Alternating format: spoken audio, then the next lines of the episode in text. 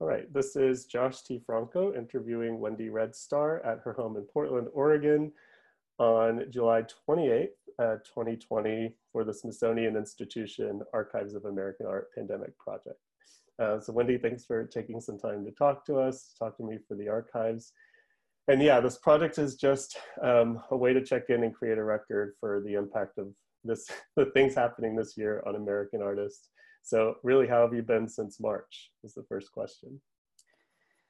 Well, thank you for having me. And this is a, highlight, especially during this time, just to have access to talk um, to people, especially when you're in such isolation. Um, so since March, uh, you know, I've been self-employed as an artist uh, since 2016. So one of the tools that I have that I think has been really great for um, the situation that we're in right now with the pandemic is like dealing with the unknown. Mm-hmm. Um, because um, the way that I've sort of positioned myself with um, my career is I'm never quite knowing when an opportunity is going to come. And uh, so I've sort of have learned to kind of deal with that really uncomfortable feeling. So it's interesting. I feel like, you know, with my family, my sister and stuff, there's they're kind of now feeling what I've felt since like 2016 with this unknown.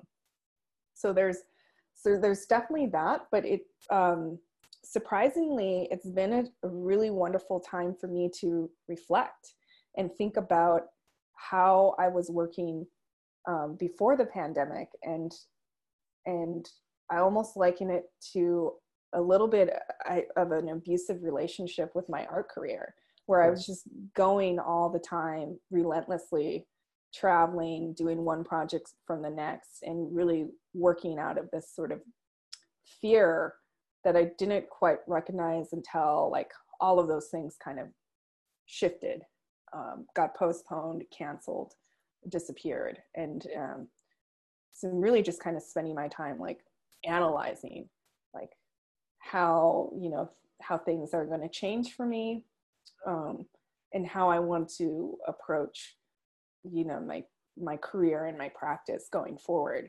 especially in, in this time where I'm not doing uh, my uh, career path isn't working the same that it, it originally was yeah. before that raises two questions for me. One is about travel, because you're not the first artist to be, kind of be relieved that a lot of travel has stopped. Most travel has stopped. Um, but the thing that's replaced it is like that. Normally we would travel to do an oral history in person. Now we're doing them on Zoom. So how have you have you been enjoying this like Zoom ecology we have now, or is it tricky? How do you do studio visits this way if you've done them? Um, I feel it's like it's turned me into a performance artist. So it feels yeah. very performative to me in a way um, where I'm like making sure my environment looks pleasant in the background. And, um, y- you know, I, I sustain myself a lot through doing lectures, um, going to different universities or institutions to do lectures. Mm-hmm. And I realized with Zoom, doing lectures is completely different. And I'll have to shift my old like PowerPoint strategy where I really fed off the cues from a live crowd. And that's pretty much absent with um, doing a zoom lecture. Uh, so yeah so the, a lot of things have sort of switched up but i also think this is kind of wonderful. I mean i i it's almost in a way you know like i can reach more places virtually and it will be less wear and tear on me mentally and physically. Um, I just have to uh, harness it a little bit better, make it more engaging. Yeah, I'd love to know like tips you've learned to do that. And also, if you just for the record, if you can name some of those events that have been either canceled or postponed that you were looking forward to this year. So I was really looking forward to a solo exhibition at the Joslyn Museum that was yeah. going to open in uh, June and that has been postponed to 2021 and that's so in still, omaha right? Yeah omaha nebraska. Yeah, so that's museum. still happening. I'm it's like a deep uh, research project on uh, the indian congress which happened in 1898 in, in omaha nebraska. Um, so i'm looking forward to that. And in a way i'm actually kind of think it's good that it got postponed because it gives me a, allows me more time to really kind of um, go deeper into the research. Um, i had scheduled to go to the the Wellin museum in clinton i believe it's clinton new york. Mm-hmm. um, i was in a group show there and i was scheduled to do a workshop and some lectures. Um, and originally that the travel and everything was set and they canceled that. Um, it was up in the air and then they decided to do some instagram live lectures which i've never done instagram live before um, and so that was really wonderful and they paid me the full fee which was oh, very generous great. of them. Um, so yeah it's like things got canceled but then i really feel like the institutions at least the ones that i've been working with have really kind of stepped up to brainstorm like how to navigate um, like moving forward uh, virtually. That's great um, what about your studio? Some artists, you know, their studios are in buildings that they couldn't access for the last few months, or you know, just for different reasons. Has this changed access to your studio or where you make work? Not at all. I've always worked from home, uh-huh. um, so I, I have access to my materials. Um, so that hasn't changed. Um, that hasn't changed at all. Yeah. Oh, I'm sorry. Did you hear that? No. Okay, good. that was my uh, uh, email coming in. I turned it off. Oh yeah, yeah. Sorry I know. about that. yeah, the ding. I actually didn't hear it. Oh, hopefully, I think I turned mine off. Um, yeah. So you know, the other thing, uh, artists are very media savvy, media observant people, and we've been asking um, what they're observing, what's missing in kind of mainstream accounts of things that are happening, either COVID or protests around you know, the murder of George Floyd and racism. Um, yeah, so what are you seeing and what are you not seeing?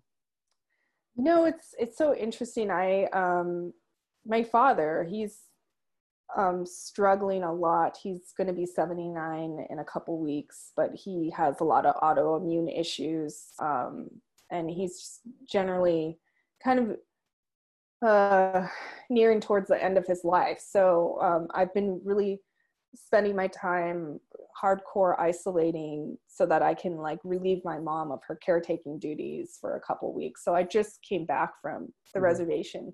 But it's been really fascinating to go back to Montana, where the Crow Indian Reservation is located, and to talk to my father um, and you know i say well how do you think how do you think us crows are going to get through this? Do you think we'll um, we'll really feel it uh, economically?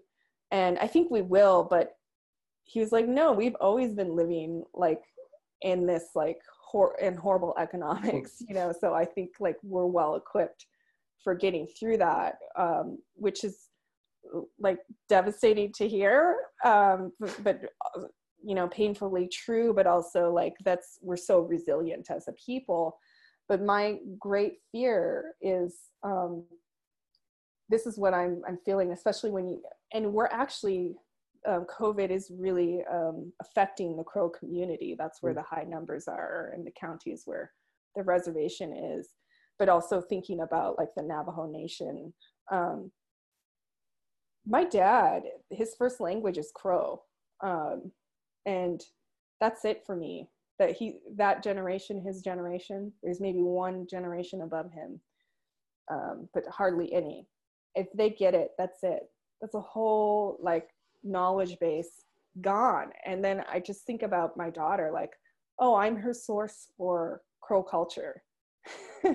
And i'm not ready. I'm not ready. And i i uh, that's what I feel like is missing in, in you know the conversations around the pandemic and how it's affecting indigenous people is that in the Navajo Nation, most of the elderly folks of my dad's generation or the generation above him, they only speak uh, hmm. Dene, you know, so uh, that's it. If we wipe them out, that's it for us, you know, for for my generation. And then we're the knowledge keepers, and um, so that that's what i'm constantly thinking about when i'm taking care of him and just really trying to soak up as much as i can but it just it just seems like what a shame that would be to be cut off because of you know the way that the U.S. government has uh, um, not like been proactive of getting a handle on the pandemic. Do you feel like you have peers in your generation who are thinking about this also? No, I'm in, in in a way. Sometimes it's disappointing when I go to the reservation and I have my own cousins like blatantly just pop in the house and we're trying to tell them, you know, like mm. really, like this is it for us, you know, um, is that elderly generation and and you know my generation still really depends on um, my dad's generation for for for everything still. So uh, it's like I, I wish it would be taken more seriously back home too. And I think that I can't say what's happening on the Navajo reservation, but if it's anything like mine, I think there's some of that too, where it's just like um, the information coming from the government hasn't been take this seriously, wear a mask, like uh, it yeah. hasn't trickled down. Are they providing information in Dene? I don't know. I don't know. That yeah. seems like an important thing yeah. to do. Yeah. But I, I just, I do feel like just from my reservation, thinking about the other reservations, I would say that it's a similar situation mm. for sure. Yeah.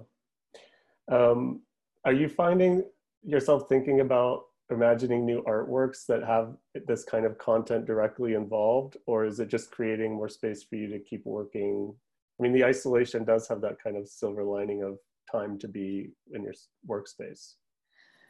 Yeah i you know for me it's not like directly like about like the pan the pandemic itself but i think it relates in that i am piecing together these historical timelines you know that, mm-hmm. that is the history and the culture of the generation of my father that when he goes that's gone. You know especially with the the language i don't speak crow. I know several words and things like that but um so much of the perspective is within the language and for mm-hmm. uh, that to be gone so really accessing that generation and their knowledge to to piece together these historical timelines is what i'm focusing on and i think that very much relates to the pandemic and the decimation that it will cause yeah. so it's not outright like this is about yeah. the pandemic but um, i think kind of like what you're doing now, like where you're sort of archiving or sending information about the 18, 1818 uh, flu. Um, I'm just trying to I'm just trying to be there to archive and, and yeah. hold hold that history. Yeah. Um, you know, you're also situated in Portland. There's a lot going on in Portland. So, yes. just, what are you observing as a resident there? Oh my gosh, it's um, in a way i'm so proud. I'm like really proud that it's proactive because uh, the city is always in the media about being the white whitest city. So mm. and it's great that the white people are doing the work. That's how i feel like they're continuing to protest because uh, they're i think that's what they should be doing. Um, so i think that's really wonderful. And just even driving to go get groceries or whatever people, um, not just downtown, but um, in the neighborhoods, are having their own little um, protests, like on the mm. corners with Black Lives Matter um, uh, posters and things like that. So to me, it just feels like very vibrant. And there's a statue of, uh, I think, George Washington that I was always bothered by, you know, that was sort of hanging out. And then uh, one week I went by and it was toppled over and I was like, hmm. whoa. And now I've driven by and there's like a bouquet of flowers there on the pedestal. But it, it's just kind of fascinating because before I was just like, uh, um, sort of like I never really liked that statue, but I would drive by it thinking nothing would ever come of it. I never even thought to take it down, you know. So yeah. when they took it down and now there's no statue there and a bouquet of flowers it's like it's like wild. Um, yeah. but I, I, like it.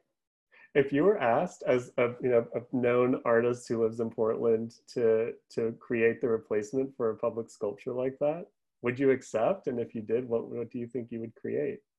You know that's what i was sort of thinking. Um, and I was thinking, man, I would like to make a, a miniature or something that would go on there, not like this huge thing. that you have to get really close to to see. Yeah, and I was like, oh, maybe it would be like a dwelling of some sort. Or I was even, you know, I'm obsessed with horses, so it's like maybe my take on like a horse sculpture or something. But I I really like this idea of like not making a huge hmm. uh, statue, but something kind of small that you'd yeah. have to kind of go up to. And I think part of that is because that bouquet is so tiny on there mm-hmm. the bouquet of flowers that's kind of brilliant in itself to have that there.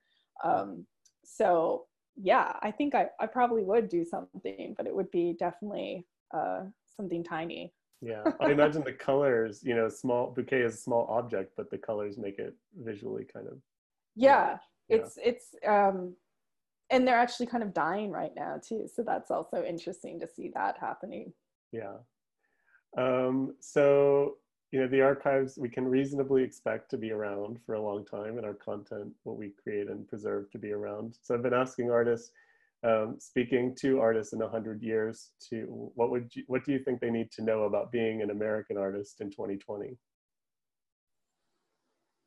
Mm, I love that it's a shift. It's a big shift that's happening and mm. I feel it and I feel like um, there's no way around it. Like people have to contend with it. Everyone actually has to contend with it in some some way.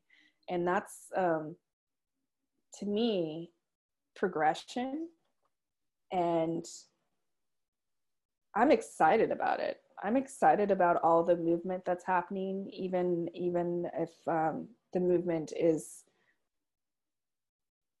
violent at times. I think I think it's the only way that the shift can happen. You know, we're just we're we're we have nowhere to go and we're confronted with it. So I think mm-hmm. that's what I think this time is about. Great movement and shift and change in a direction that I hope is favorable to yeah. people of color mm-hmm. um, and moving that forward. So that's what I think I think this that's what will be looked upon this mm. year. Yeah. Um, you're such an efficient responder, Wendy. It's great. Oh, uh, do we have, you know, one thing that seems, it's changed for me, it seems to change for a lot of people is a relationship to social media. So have oh. you, um, I've enjoyed following your Instagram. Has it, and I, I, don't know if I was more. following it so closely before. So I'm like, is this new? Is all this, the way you're using it different? The way you need I, it different? I fear it. You know what I fear? I just, uh, it's hard for me when, because as you being an archivist, we're not doing things on the surface. Like if, uh, if some, if an image flashes up, uh, social media has bred this breeding ground to just be very reactionary. Like there's a great example of this uh, protester riding a horse in Chicago, this black man on this beautiful paint horse. Mm. And there was uh, stuff going around about how this uh, black protester stole this police co- uh, police horse and mm. was riding it through town. Then, like a few weeks later, it came out, no, that's his horse, and he owns a few horses, and uh, he didn't steal, and like he was getting all this like death threats and things like that and that's the thing that really frightens me about where we're at right now. Mm-hmm. it's that um, people don't do or take the time to digest information. They just are reacting left and right. Yeah. and especially now with the protests and the pandemic it's even a shorter fuse. And so i, I just feel like to me um, I tr- it's in a way like people are saying don't be silent but I think the situation that we're in right now, it's a breeding ground where it's it, it, it does cause silence in some some ways because people are so reactionary. Mm-hmm. So I don't want to be silent. I'm, I'm, not saying be silent, but I do think that it's important um, for me when I post. Um, I'm always looking for an em- empathetic sort of route and an in for people who are viewing my social media. Um, because I want to know the full story. And so I'm, I'm not ever really going to post things that are, are just going to catch an eye. Um, and you'll have, there's something that you'll have to slowly digest. And it's, oh, it's always been that way for me, I think, and more so now. Um, so yeah, I, I, think text in your work is one device you use to slow down looking because you have to read. You have to get it yes. and read. Yes, absolutely. Yeah. And so and I and I actually have a hard time following those people who are so like uh, this is wrong and this is right, black and white things because mm-hmm. I know it's so much more complex and so much more nuanced. And I do kind of love those stories that come out two weeks later that no, this guy this guy has three awesome horses and yeah. he was out there with his paint and uh, protesting and um, there was a lovely um, article i don't know i can't remember which outlet it came out him like hugging and kissing his horse and like i was like that's such a better story than sort of like he stole this horse and was like out there like um, no it's so much deeper he's part of that community and mm-hmm. uh, um, he's he has his horses and he lives in Chicago and the, there's so much more there. Yeah. I'm always looking for that. Yeah. Um, that's great. Do you have any that's, last that's words? After you complimented me for being really efficient in my uh, my responses, I feel like that went like all over the place. That's great. Do you have any last words for the record uh, about this year being being Wendy, being an artist in 2020, yeah. being a mother? I just want to say, like, um, my income has shifted dramatically mm-hmm. um, to like really shift it. So that's something economically that I've noticed this year. And luckily, last year I was able to save up a year's worth of emergency fund. Good. And so for me, where I've been finding comfort, I am um, a visiting teacher for Chautauqua Art Institute. Mm. And I've been meeting with students and even doing a little workshop. And where I'm finding the most comfort is talking to artists about various action plans on how to sustain themselves during this time or how to confront like or find comfort in sort of the unknown because i need that too yeah. And so um, for me, like I said in the beginning of this interview, I'm really finding this time to be a great time to reflect, especially on the old ways. Didn't you feel like when you were doing all that travel that it was a bit like out of control? Like that we could move our bodies all over? Yeah. Well, and there's, you know, as so easily it, there's an interesting branch in art history in the last few years too about observing the relationship between the like the explosion of the jet age in like the 60s when people started being able to just jump on planes and the development of the art world. And um, it's really good to have that scholarship around now because it's a way to digest something that now has ceased. And like yeah. and it, it is crazy. It's yeah it's just it's not it wasn't sustainable clearly. And we're feeling it's not spiritually sustainable certainly not environmentally sustainable.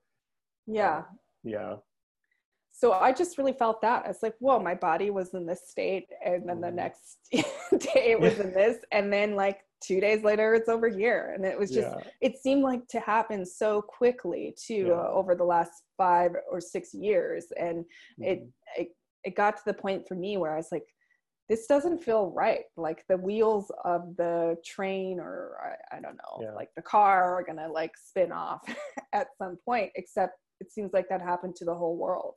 Yeah. The whole world was like stopped and came to a screeching halt. So yeah, for me, it's about reevaluating and thinking of ways to stay connected but in a more sustainable fashion so it's really brilliant that yeah. this interview is happening and we are doing those things yeah thank you yeah great. thank you Thanks.